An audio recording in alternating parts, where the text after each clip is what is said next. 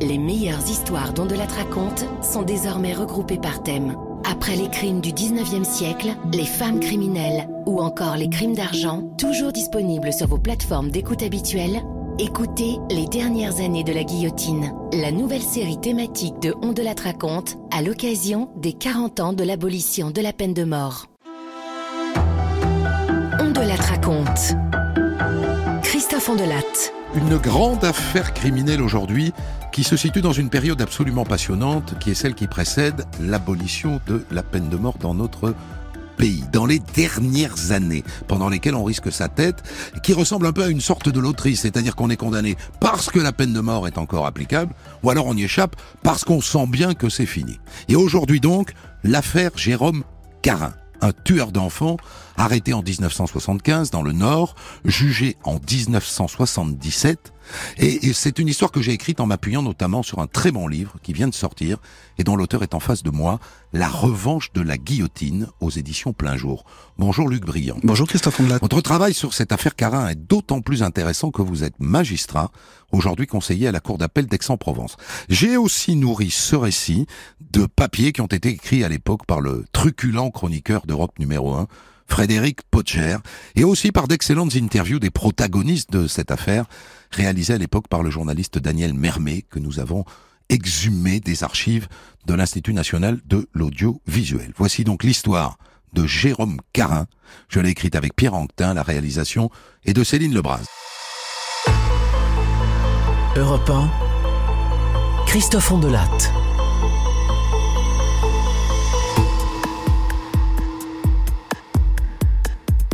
Cette histoire a pour théâtre un petit village du Nord, à la frontière avec le Pas-de-Calais, Arleux. Des maisons de briques collées les unes contre les autres, et au 22 de la rue Bias, un troquet. Un tout petit bistrot, une porte, une fenêtre, et au-dessus une enseigne, café. Pas de nom.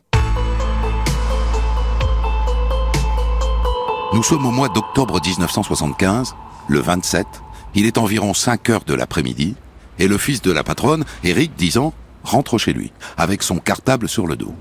Il pousse la porte du café, il traverse la petite salle qui sent la bière et le tabac, il lâche son cartable derrière le jukebox qui joue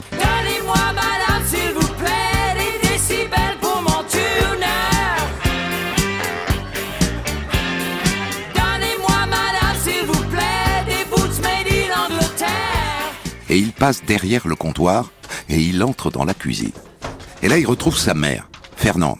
Fernande de Vimeux. 36 ans et déjà deux maris et sept enfants. Quand elle voit Eric arriver tout seul, elle tique un peu mais elle ne dit rien. Tiens, Cathy n'est pas avec lui. Cathy, c'est sa petite sœur, 8 ans et demi. D'habitude, ils rentrent ensemble de l'école. Bon, sur le coup, je dis rien, euh, c'est vrai. J'ai épluché des pommes de terre pour faire de la soupe à l'oignon. Au bout d'une demi-heure, je dis, ben, et sœur, qu'est-ce qu'elle fait? Elle est punie ou quoi? Alors Eric, il me fait Ah non, dis-moi, j'ai oublié de te dire. Tu sais, ce monsieur que t'as donné à manger à midi ben, Je dis Ouais, ben quoi? Ben, Il a pris Cathy et puis il a dit qu'il était parti chercher des vifs pour Jean-Louis. Alors euh, je fais Ouais, mais j'ai depuis le temps là. Eric dit que le monsieur a emmené Cathy pêcher des appâts dans le marais et qu'ils sont partis sur la route de Paluel. Le monsieur, Fernande voit très bien de qui il parle. Henri, un pochetron qui traîne au village depuis deux mois, de bistrot en café. Pareil qu'il dort dans une grange, une cloche, comme on dit à Arles. Trapu, brun, rougeau, avec une moustache. Sinon pas mauvais bougre, hein. Il était là midi. Fernande lui a servi une bonne assiette de blanquette de veau.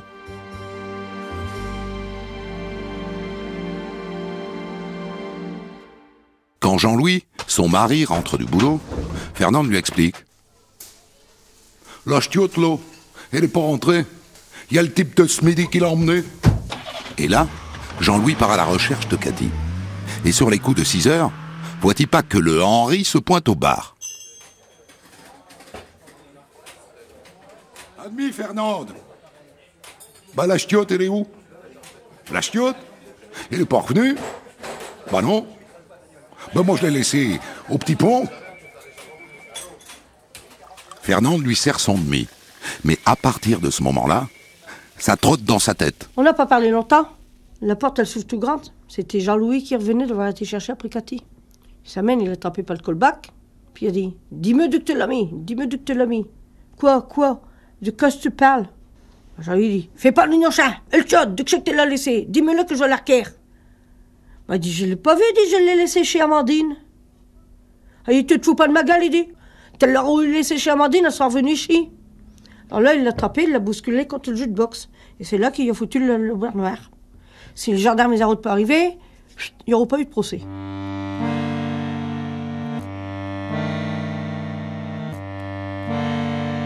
Mais pourquoi les gendarmes sont-ils là si vite pour embarquer le Henri? Eh bien parce que Jean-Louis, en rentrant, les a prévenus. Et heureusement qu'ils sont venus. Jean-Louis était en train de le lyncher à coups de croque-noix. Et voilà donc Henri, à la gendarmerie d'Arleux, qui pour commencer ne s'appelle pas Henri, mais Jérôme, Jérôme Carin, 34 ans. Et justement, les gendarmes le cherchaient, ça tombe bien. Il a cogné son beau-père il y a quelques jours. À part ça, il est cuit comme un petit lu, le Henri, qui s'appelle Jérôme. Les gendarmes le collent donc direct en cellule de dégrisement. On verra quand il aura dessoulé. Et quand il sort, au bout de trois heures, il a encore un gramme 51 d'alcool dans le sang. C'est vous dire s'il était rincé. Il n'est pas très reluisant, le Jérôme, sous le néon de la gendarmerie d'Arleux. Sale, rougeau, avec un œil au beurre noir.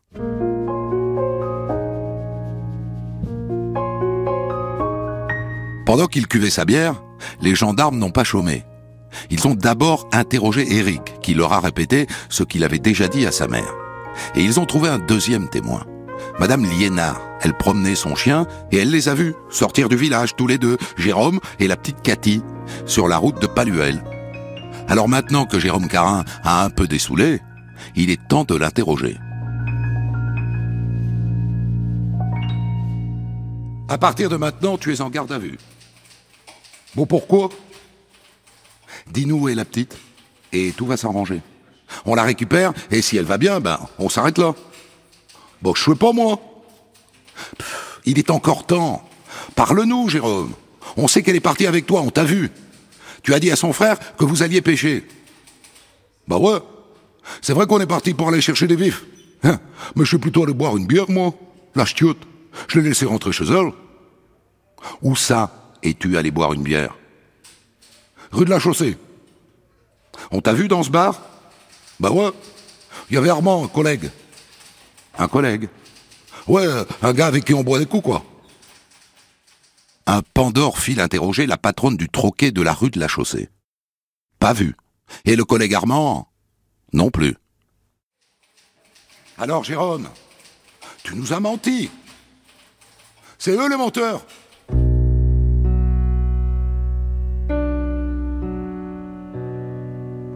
Et ça dure comme ça jusqu'à 10h30 du soir. Rien à en tirer. Alors les gendarmes le remettent en cellule et ils appellent toutes les brigades du coin en renfort et ils lancent une grande battue du côté des marais, qu'ils ratissent toute la nuit. Et c'est le lendemain matin, vers 9h, qu'ils la trouvent. Cathy, qui flotte sur le dos dans une mare, et dans les roseaux, son petit cartable.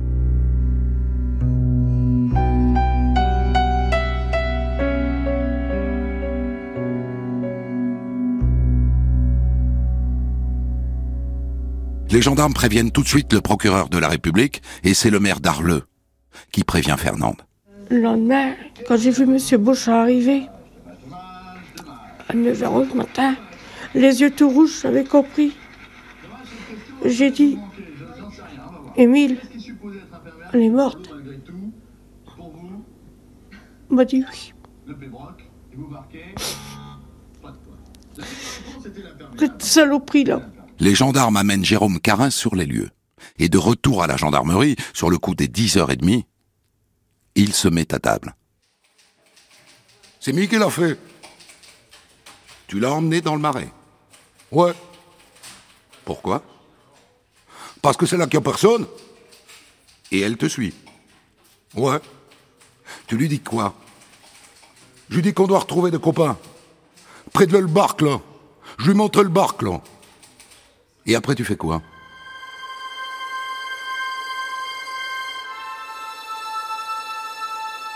Après Il la pousse en avant. Il la fait tomber. Il se couche sur elle. Il veut la violer, elle crie, elle se débat. À un moment, elle se relève, elle se met à courir, elle tombe. Il la rattrape, elle crie encore. Il l'étrangle. Elle ne bouge plus. Il la lâche, elle tombe. Mais elle respire encore, alors il tente encore de la violer, il n'y arrive pas. S'il la laisse là, comme ça, elle le dénoncera, alors il la prend et il la porte jusqu'à la mare. Et il arrange un peu ses vêtements pour faire croire à un accident et il la jette à l'eau et il lui enfonce la tête dans la vase.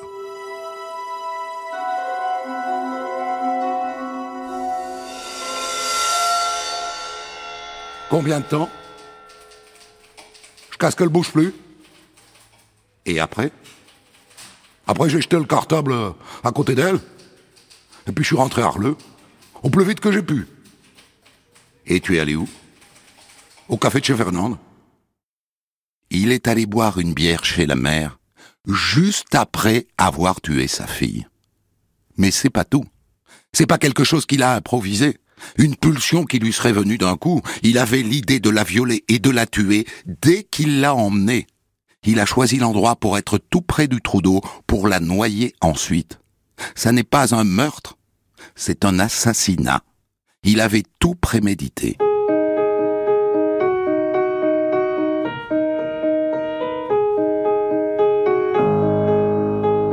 Le lendemain, 29 octobre, Jérôme Carin est déféré devant le procureur, puis devant le juge d'instruction d'Arras, dans le Pas-de-Calais. Arleux, c'est dans le nord, mais le corps a été retrouvé sur le territoire du Pas-de-Calais. Dans ce coin-là, on est sur la frontière, je vous l'ai dit il est inculpé pour enlèvement d'une mineure de moins de 15 ans, tentative de viol et assassinat.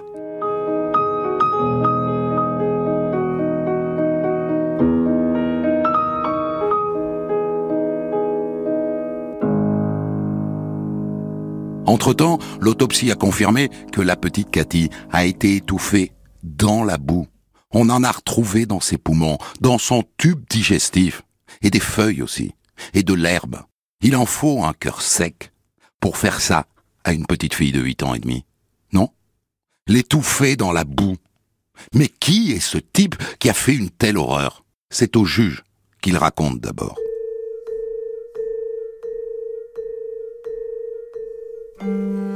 L'alcool? Ça remonte à ses 14 ans. Il faisait les foins, il avait la gorge sèche. Voilà. Et après, il devient maçon et il a toujours la gorge sèche. À 19 ans, il se marie. Et 15 jours plus tard, il castagne sa femme, bourrée, bien sûr.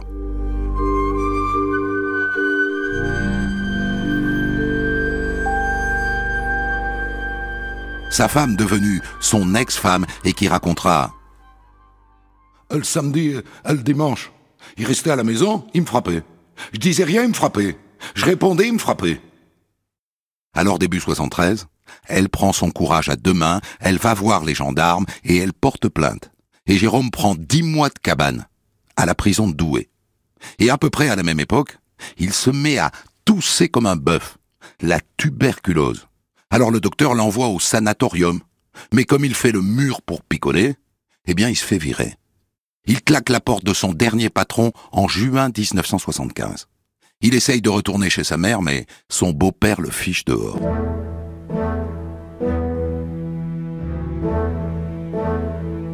Et voilà, voilà comment il est arrivé là. C'est à ce moment-là qu'il s'installe dans les marais d'Arleux. Il y bricole une cabane. Son petit frère le ravitaille de temps en temps. Et quand l'automne arrive, il se cache la nuit dans des granges. Voilà qui est Jérôme Carin. C'est un pauvre type. Deux jours avant de noyer Cathy, il va voir sa mère à l'hôpital. Alors il a bu et il lui dit Tu sais, maman, je te dis au revoir. Quand tu, vas revenir, je serai atterré dans le, jardin derrière ma maison. Il pleurait, pleurait, pleurait. Parce qu'il ne savait plus où aller, mon garçon, monsieur. Il dormait en dessous les ports, il dormait comme ça dans l'air, dans les postures. Un vrai clochard. Il était au bout du rouleau, Jérôme Carin. Il parlait de se suicider, c'était deux jours avant de tuer Cathy.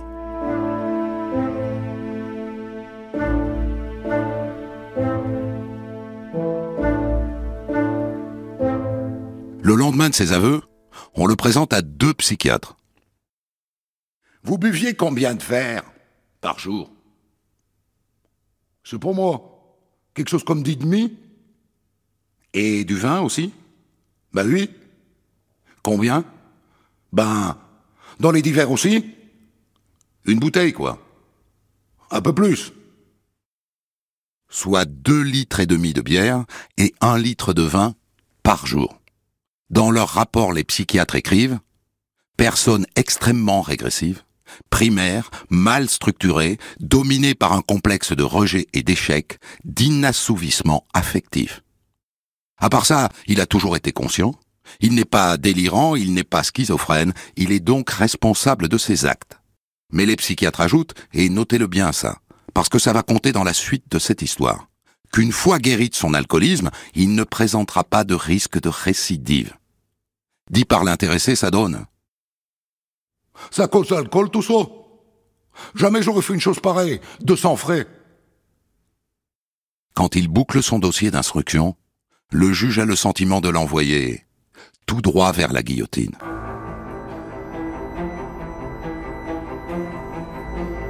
Le procès est programmé pour le 12 juillet 76 devant la cour d'assises de Saint-Omer, dans le Pas-de-Calais.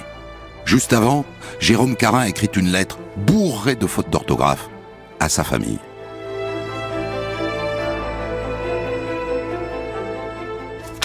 Ne vous tracassez pas. Vous savez que mon jugement va être très difficile. Je sais que la peine de mort sera mon jugement. Ce qui me fait mal au cœur, c'est pour ma maman, quand elle va apprendre le jugement par la radio ou par la télévision. Il faut dire que dans l'attente du procès, Fernande, la mère de Cathy, s'est lancée dans un porte-à-porte dans tout le canton.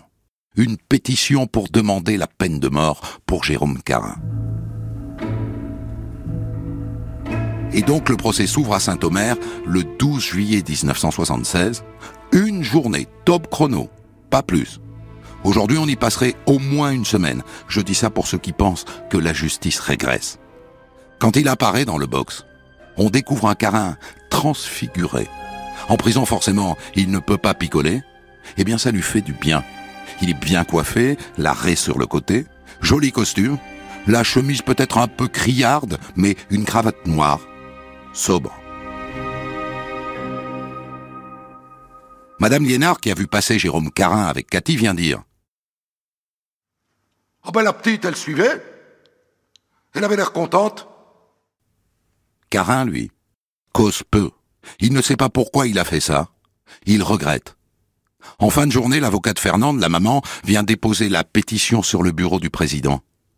300 signatures pour réclamer la mort. L'avocat général, sans l'ombre d'une hésitation, demande la peine capitale.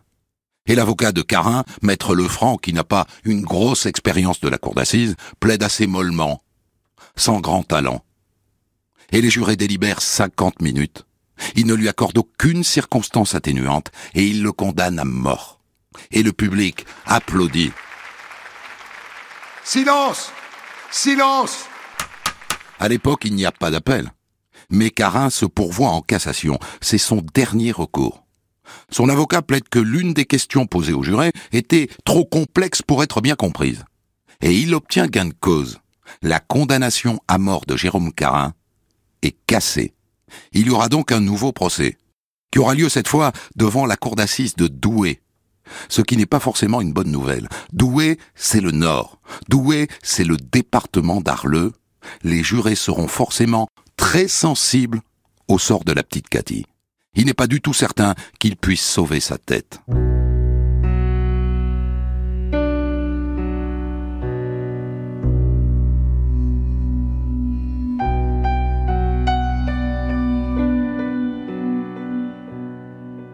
Et pour Jérôme Carin, je vous le dis tout de suite, ça n'est pas une bonne date. Ça n'est pas une bonne date du tout. Car juste avant, 15 jours avant, sera jugé un autre tueur d'enfants, Patrick Henry. Et vous allez voir que le destin de Patrick Henry va beaucoup peser sur celui de Jérôme Carin.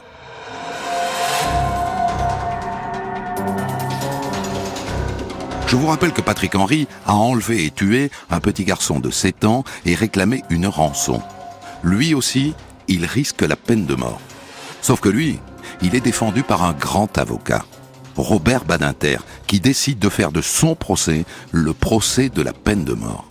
Et il arrive à convaincre les jurés d'accorder à Patrick Henry des circonstances atténuantes. Patrick Henry échappe à la mort, il est condamné à la perpétuité.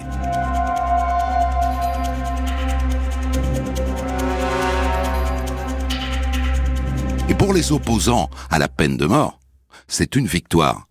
Mais pour les partisans de la peine de mort, c'est une gifle. Ils sont remontés comme des pendules, et ça va beaucoup peser tout ça sur le second procès de Jérôme Carin, qui s'ouvre 13 jours plus tard.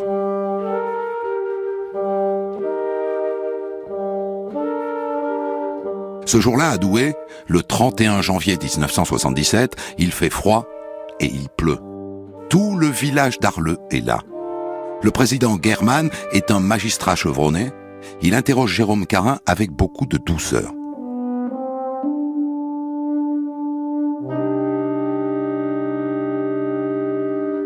Pourquoi avoir agressé Cathy, monsieur Carin? L'idée m'est venue comme un coup de fusil. Ce matin, le président German a obligé Jérôme Carin à raconter comment il avait entraîné la petite Cathy Petit vers les marécages au-delà du village de Paluel, comment il l'avait violée et sur ce point. Bien que le huis clos n'ait pas été prononcé, tout a été dit en détail, je vous assure. Et tout a été dit par l'accusé lui-même. Et ensuite, Carin raconte le meurtre. Comment il a essayé de l'étrangler et comment après il lui a enfoncé le visage dans la boue jusqu'à l'étouffer. Le président, à quel moment avez-vous décidé de la faire mourir, Carin? Quand j'ai voulu avoir des attouchements avec elle, elle m'a dit Oh, je vais le raconter à mes parents. Eh bien, eh ben, c'est là, monsieur le président, l'avocat général. Vous saviez que vous ne pouviez plus faire marche arrière, n'est-ce pas, Carin? Oh, j'ai, j'ai succombé à de basses passions, monsieur l'avocat général. Et après, il dit Je comprends pas ce que m'a pris. J'ai vu rouge, quoi. Moi qui ferai pas de mal à une mouche. Ce qui fait bondir la mère. Oh, Cathy Cathy, c'était pas une mouche? On se tourne vers les psychiatres. On lui reproche de boire et d'avoir commis son meurtre dans un délire d'alcoolique inassouvi. Est-ce cela, oui ou non? Eh bien, on n'en sait rien. Il dit qu'il buvait, certes, mais il ajoute pour mon nécessaire, monsieur le président. L'expert psychiatre pense que l'alcoolisme, ajouté à la tuberculose, a fait de Jérôme Carin un infirme mental qui n'a plus de frein pour résister à la tentation. Sa responsabilité est entière, dit l'expert. L'avocat général Le Flaine a fait toute sa carrière dans les colonies, à Madagascar d'abord et en Côte d'Ivoire après. C'est un dur, un très dur. Dans son poing, crispé par la mort, on a trouvé des cheveux à vous, Carin. Ça n'est pas la preuve qu'elle s'est défendue elle arrive enfin en se tortillant à se sauver, mais vous êtes le plus fort, vous la rattrapez, elle tombe encore, et vous vous jetez sur elle en lui serrant la gorge. Je vais vous faire une confidence, Carin. Je ne vais pas perdre mon temps à démontrer la préméditation. Vous risquez deux fois la peine de mort. Pour moi, une seule suffit.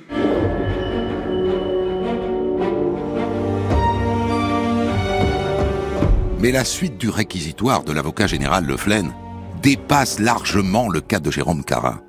Le est pour la peine de mort. Il n'a pas à digérer la perpétuité de Patrick Henry il y a 13 jours à peine. Ça lui reste en travers de la gorge.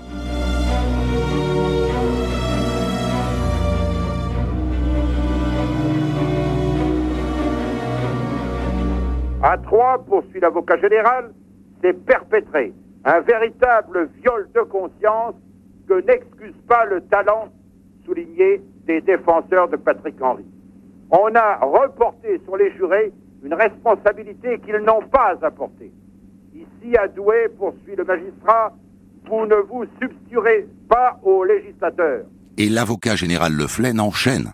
Il veut démontrer que dans les pays où la peine de mort a été abolie, la Suède, l'Allemagne, la Grande-Bretagne, l'Italie, la criminalité augmente.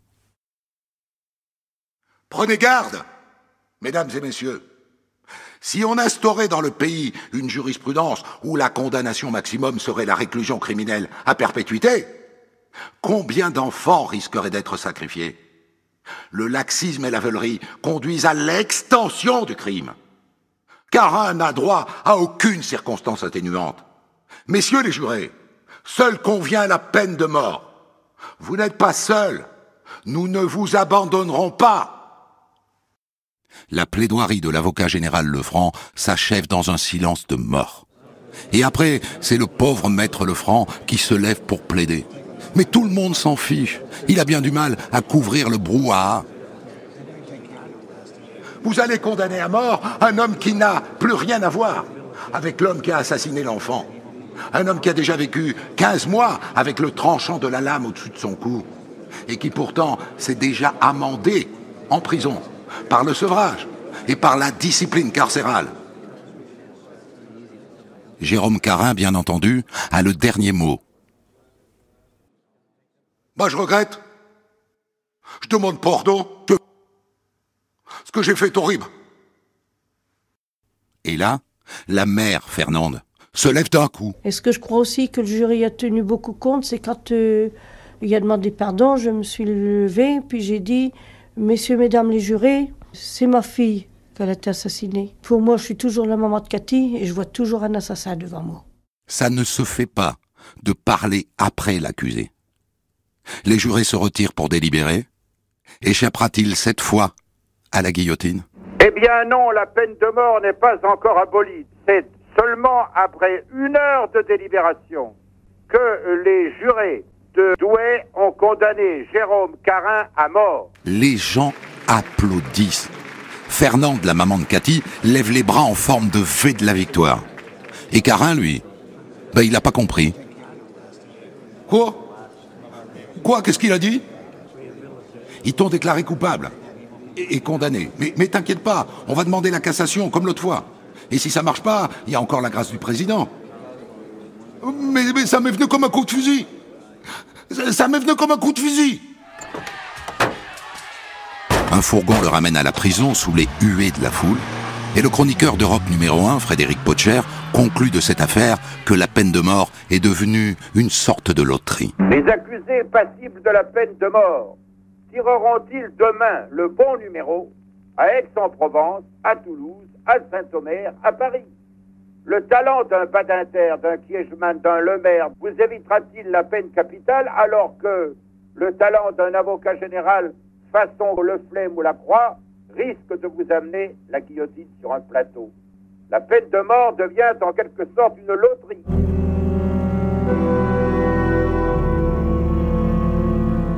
Le pourvoi en cassation, cette fois, est rejeté. Maître Lefranc tente alors d'obtenir la grâce de Giscard d'Estaing. Il va le voir, il argumente. Le président ne pose aucune question. Et finalement, il laisse, comme on dit, la justice suivre son cours.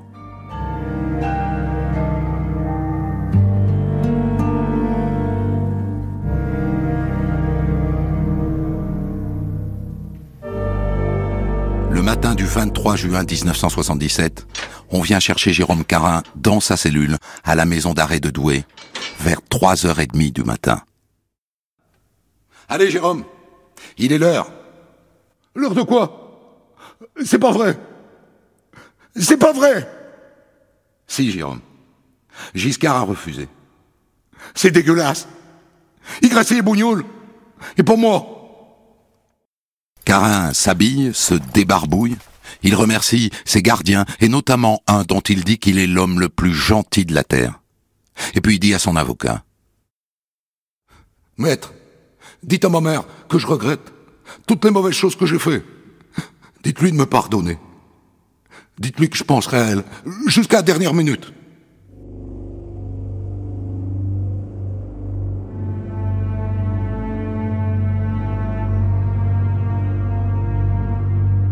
Il accepte un verre de cognac, le premier depuis bien longtemps, et puis on lui attache les mains et les chevilles, on lui coupe les cheveux sur la nuque, on taillade le col de sa chemise et on le conduit devant la guillotine, et les bourreaux l'allongent sur la planche.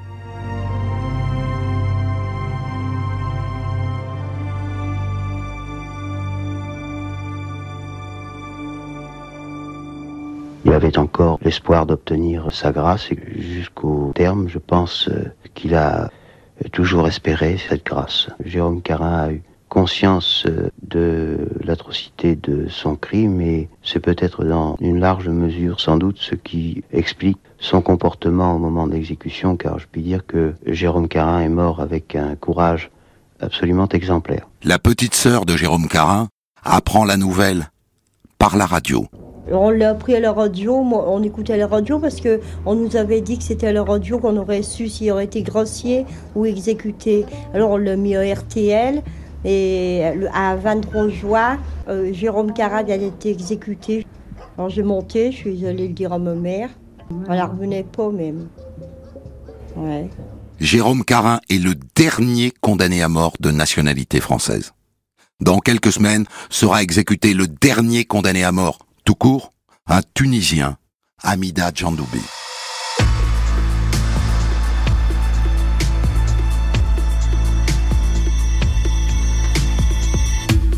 Je suis avec Luc Briand, euh, qui a écrit ce livre, la, revanche de la guillotine, aux éditions Plein Jour.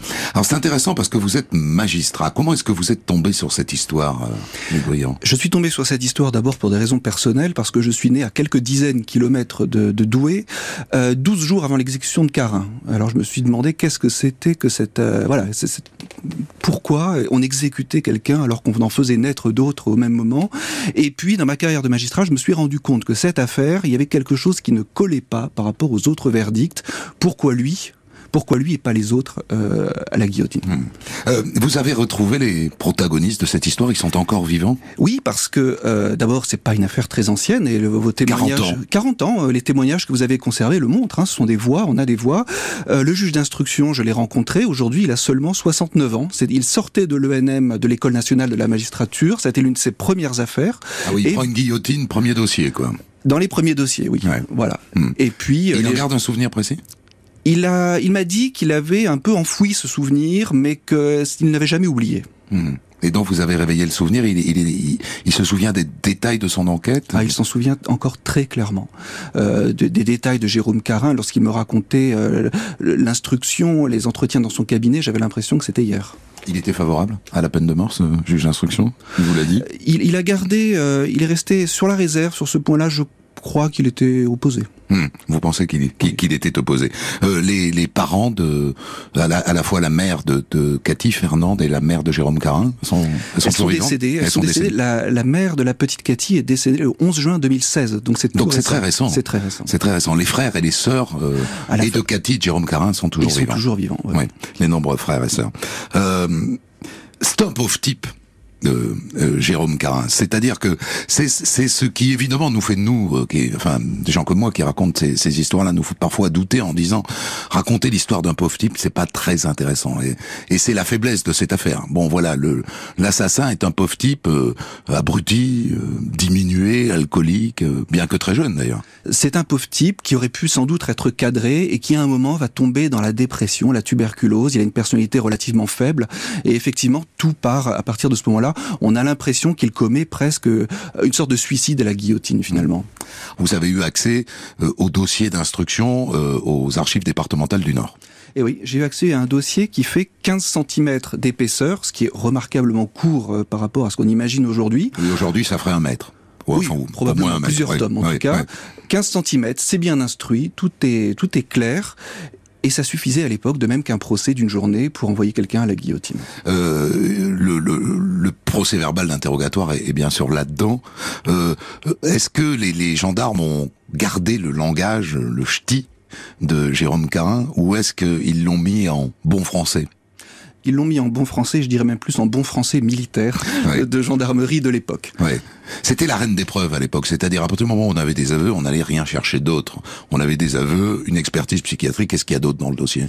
Il y a à peu près, c'est à peu près tout. Euh, L'aveu, c'était très, important à l'époque dans l'affaire Carin, parce qu'effectivement, des aveux de Carin, on déduisait, euh, on, on, savait où était Cathy. C'est pour ça qu'il fallait des aveux dans cette affaire. Oui.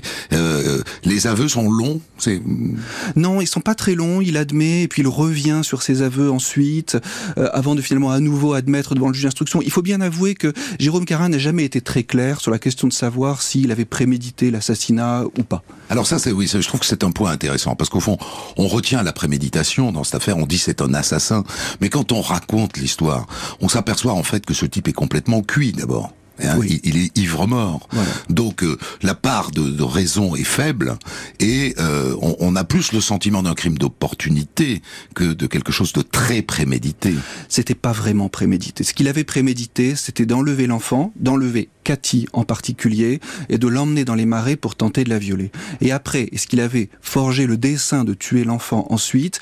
Le juge d'instruction m'a confié son sentiment.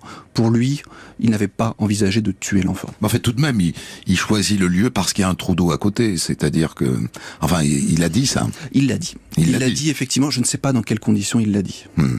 Euh, votre théorie, c'est que euh, Jérôme Carin paye euh, pour Patrick Henry, euh, il est au fond la deuxième victime de Patrick, de Patrick Henry. C'est exactement ça. Et ça ressort du dossier d'une manière absolument éclatante. Parce que dans le dossier, vous avez les rapports que fait l'avocat général à sa hiérarchie pour la grâce, dans lesquels il parle constamment, il se réfère constamment à l'affaire Henry. Et vous avez dans le dossier, j'ai retrouvé, qui ont été glissés dans le dossier, des courriers écrits par des habitants, par des Français, qui écrivent au président de la cour d'assises, ah, merci monsieur le président de l'avoir condamné à mort après l'affaire Patrick Henry. Ça montre que la justice ne se laisse pas abuser, que la justice a repris les rênes. Donc oui, c'est très présent chez l'avocat général, ça on l'entend euh, très fort au moment de, du procès, sa plaidoirie est absolument euh, hallucinante, il déborde du dossier, euh, en vérité, même sur le plan de la procédure, c'est limite limite. Sur la procédure ça va, mais quand il parle du viol des consciences, c'est une expression qui, qui, frappe, il dit on a violé les consciences à trois en sauvant Patrick Henry de la guillotine, et cette expression va résonner jusqu'à l'Assemblée nationale, où vous avez des députés qui s'indignent qu'un avocat général puisse émettre une telle opinion sur un verdict de cour Oui, il y a donc débat sur cette voilà. posture de, de, de l'avocat général. Exactement. La, la, la pétition, vous l'avez retrouvée? Non, j'ai pas retrouvé la pétition. Vous avez parlé avec des gens du coin qui ont connu le dossier à l'époque? J'ai parlé avec des habitants d'Arleux qui m'ont tous confié que effectivement ça avait été un immense choc pour la ville d'Arleux, qui est une jolie petite ville très tranquille. Et pour eux, ce qui a prédominé après, c'était la peur, une peur irraisonnée. Ouais. Et les, les, la, la, la, pétition, des gens qui ont signé la pétition à l'époque, parce que c'est intéressant. Et on, on veut toujours juger les choses avec la morale de l'époque. Euh, ce serait intéressant de savoir aujourd'hui des gens qui ont pétitionné pour la mort aujourd'hui ce qu'ils en pensent. Il y avait une personne qui avait signé la pétition pour la peine de mort, qui était le maire d'Arleux, maire communiste, opposé à la peine de mort. Et pourtant, l'emballement, la peur, euh, le déchaînement était tel que même lui, finalement, n'a pas pu résister. Ah au déferlement populaire. Il y, a, il y, a, dans le dossier cette expertise psychiatrique que je trouve euh, très intéressante parce qu'elle pose une hypothèse, c'est que s'il arrêtait de boire, euh, il ne récidiverait jamais. Je suppose qu'au procès, moi j'en ai pas trouvé trace là, mais je suppose qu'au procès, l'avocat de la défense, maître Lefranc, euh, a utilisé cet argument parce que, enfin moi si j'avais été l'avocat de, de Carin ce jour-là, j'aurais plaidé ça, j'aurais dit mais attendez, les psychiatres disent que s'il ne boit pas, il ne récidive pas. Alors c'est quelque chose qui est très frappant et qui montre, je crois, la faiblesse de la défense de, de, Carin, c'est que ça n'a pas été utilisé. Et même l'avocat général, à un moment dans, dans ses réquisitions, dit Carin est dangereux, n'est pas réadaptable. Et la défense ne rebondit pas là-dessus en sortant l'expertise en disant ce que vous dites est faux, il est réadaptable. Elle ne réagit pas. C'est ça qui vous intéresse au fond dans cette affaire, c'est euh, ce moment particulier, donc euh, 1977, on est à 4 ans de l'abolition, mais en vérité, euh, dès 1980, puisque Valéry Giscard d'Ester, euh, qui n'a pas gracié Christian Ranucci, qui n'a donc pas gracié euh, Jérôme Carin, et qui ne graciera pas Amida Djandoubi, néanmoins va gracier les derniers condamnés à mort. Tous ceux qui seront condamnés après 77 seront graciés. Giscard a compris que c'est fini. La peine oui, de mort. La peine de mort est finie. On en prononce de moins en moins. Une exécution tous les deux ans seulement. C'est-à-dire que c'est une sanction qui n'est plus appliquée de oui. facto. Donc la peine de mort n'a plus aucun sens. Et que, comme le disait Frédéric Potcher, euh, que nous avons entendu, c'est une loterie. C'est une loterie. C'est-à-dire au fond, les verdicts se répondent. Voilà. C'est une époque intéressante. Les verdicts se, se répondent parce que les affaires criminelles, je suppose que vous êtes allé voir lire la presse de l'époque, étaient très suivies par la presse, beaucoup plus qu'aujourd'hui. Parce qu'aujourd'hui, on dit les journalistes font les poubelles pour faire du fait divers. En vérité, on fait sans faux moins de faits divers qu'on en faisait dans les années 50, 60 et 70. Oui, les, les journaux à l'époque regorgent de faits divers. Les Français euh, sont déjà, ils le sont encore aujourd'hui évidemment, ils sont déjà passionnés par les faits divers et les journaux y consacrent des, des pages entières. Donc et les verdicts se répondent, les affaires se répondent entre elles, c'est très frappant. Des, des journaux à l'époque comme François par exemple tire à plus d'un million d'exemplaires et, et, fait le compte rendu quotidien d'affaires comme celle-là, comme l'affaire Carin. Vous, vous, avez lu tous ces tous ces papiers? Oui, bien sûr, oui. Et l'affaire Carin, alors ce qui est très frappant, c'est que on parle de beaucoup d'affaires, à peine de l'affaire Carin. Ah oui. C'est une affaire, c'est la, la, guillotine de la misère. Il est passé, euh, j'ose pas employer cette expression, il est passé à la trappe après l'affaire Henri. Euh, personne ne s'intéressait à lui à l'époque, alors que l'affaire est passionnante. Et euh, il a payé dans le plus grand silence dans la, euh, pour Henri. Moi, je comprends un peu parce que euh, il n'est pas psychopathe. Ce sont les psychopathes qui intéressent en général les, les journalistes et l'opinion. Ce n'est pas un psychopathe, c'est un pauvre type. Exactement. Ouais, rien de plus que ça. c'est une époque. Alors, est-ce que qu'est-ce que vous savez de l'époque qui qui suit? Parce que ce qui est très intéressant, c'est quand on voit le personnage de Monsieur Le euh, l'avocat général, on se dit mon Dieu, quand les socialos, c'est à peu près comme ça qu'ils devaient les appeler, euh, quand les socialos ont aboli la peine de mort en 81, il a dû être extrêmement frustré. Euh, il y avait comme ça des, dizaines d'avocats généraux qui avaient l'habitude de requérir la mort et qui du jour au lendemain peuvent plus le faire. Quoi. Ah, le, pays changeait quand même. Le pays était en train de changer. L'avocat général, s'il représente, c'est un, magistrat des colonies, c'est une autre génération. Arrivée déjà une nouvelle génération de magistrats qui était beaucoup plus opposée à la peine de mort et aussi une génération d'avocats opposés à la peine de mort. Parce qu'on voit très bien dans l'affaire Carin que même les avocats euh, ne se battent pas beaucoup contre la peine de mort. On en a même un qui dépose une pétition euh, demandant à, à, ce que Carin soit guillotiné. Ça, c'est très frappant. Même les professions judiciaires, finalement, bah, la peine de mort, on s'en accommode. C'est la, culture de l'époque. C'est la culture de l'époque, mmh. exactement. Mmh. C'est pour ça que moi, mon récit, j'ai voulu raconter tout dans le détail, montrer ce que c'était une exécution, mais ne pas euh, juger l'époque. Alors euh, ce, cette affaire-là, on va la retrouver euh, retranscrite dans, dans, dans votre livre. Euh, c'est le premier bouquin qui est écrit sur cette affaire Carin? C'est le premier. Euh, co comment euh, comment est-ce que vous réunissez là tout Ce sont des mois, des semaines, des années de travail. Je me rends pas compte. J'ai mis cinq ans à rencontrer les acteurs, juges d'instruction, fils du bourreau, gendarmes, et à travailler par petits bouts comme cela, à rassembler toutes les pièces. Qu'est-ce que ça ça change dans votre métier de magistrat de faire ce travail d'historien à côté? Ça me conduit à être beaucoup plus prudent sur ce que nous voyons aujourd'hui être les bonnes pratiques, car je me demande euh, si les bonnes pratiques, si mes bonnes pratiques d'aujourd'hui seront les bonnes pratiques dans 40 ans. Comment, comment on vous jugera? Exactement. Et, et, en même temps, c'est une des, un des aspects très très pénibles de l'époque, c'est qu'on veut toujours ce qui, juger ce qui se passe euh, en 1970 à l'aune des valeurs d'aujourd'hui. C'est pas la bonne méthode. C'est un travail d'historien que vous avez fait. J'ai fait un travail d'historien. Alors je ne suis pas historien, mais en tout cas un récit le plus exact possible, le plus honnête, pour que chacun puisse se faire son opinion sur cette affaire et sur l'époque. Je vous recommande la lecture de ce livre qui s'appelle La revanche de la guillotine, l'affaire Carin, et qui est publié aux éditions euh, Plein Jour. Des centaines d'histoires disponibles sur vos plateformes d'écoute et sur europe Découvrez l'histoire du jour dont de la raconte à 14h sur Europe 1 et dès 6h du matin en podcast.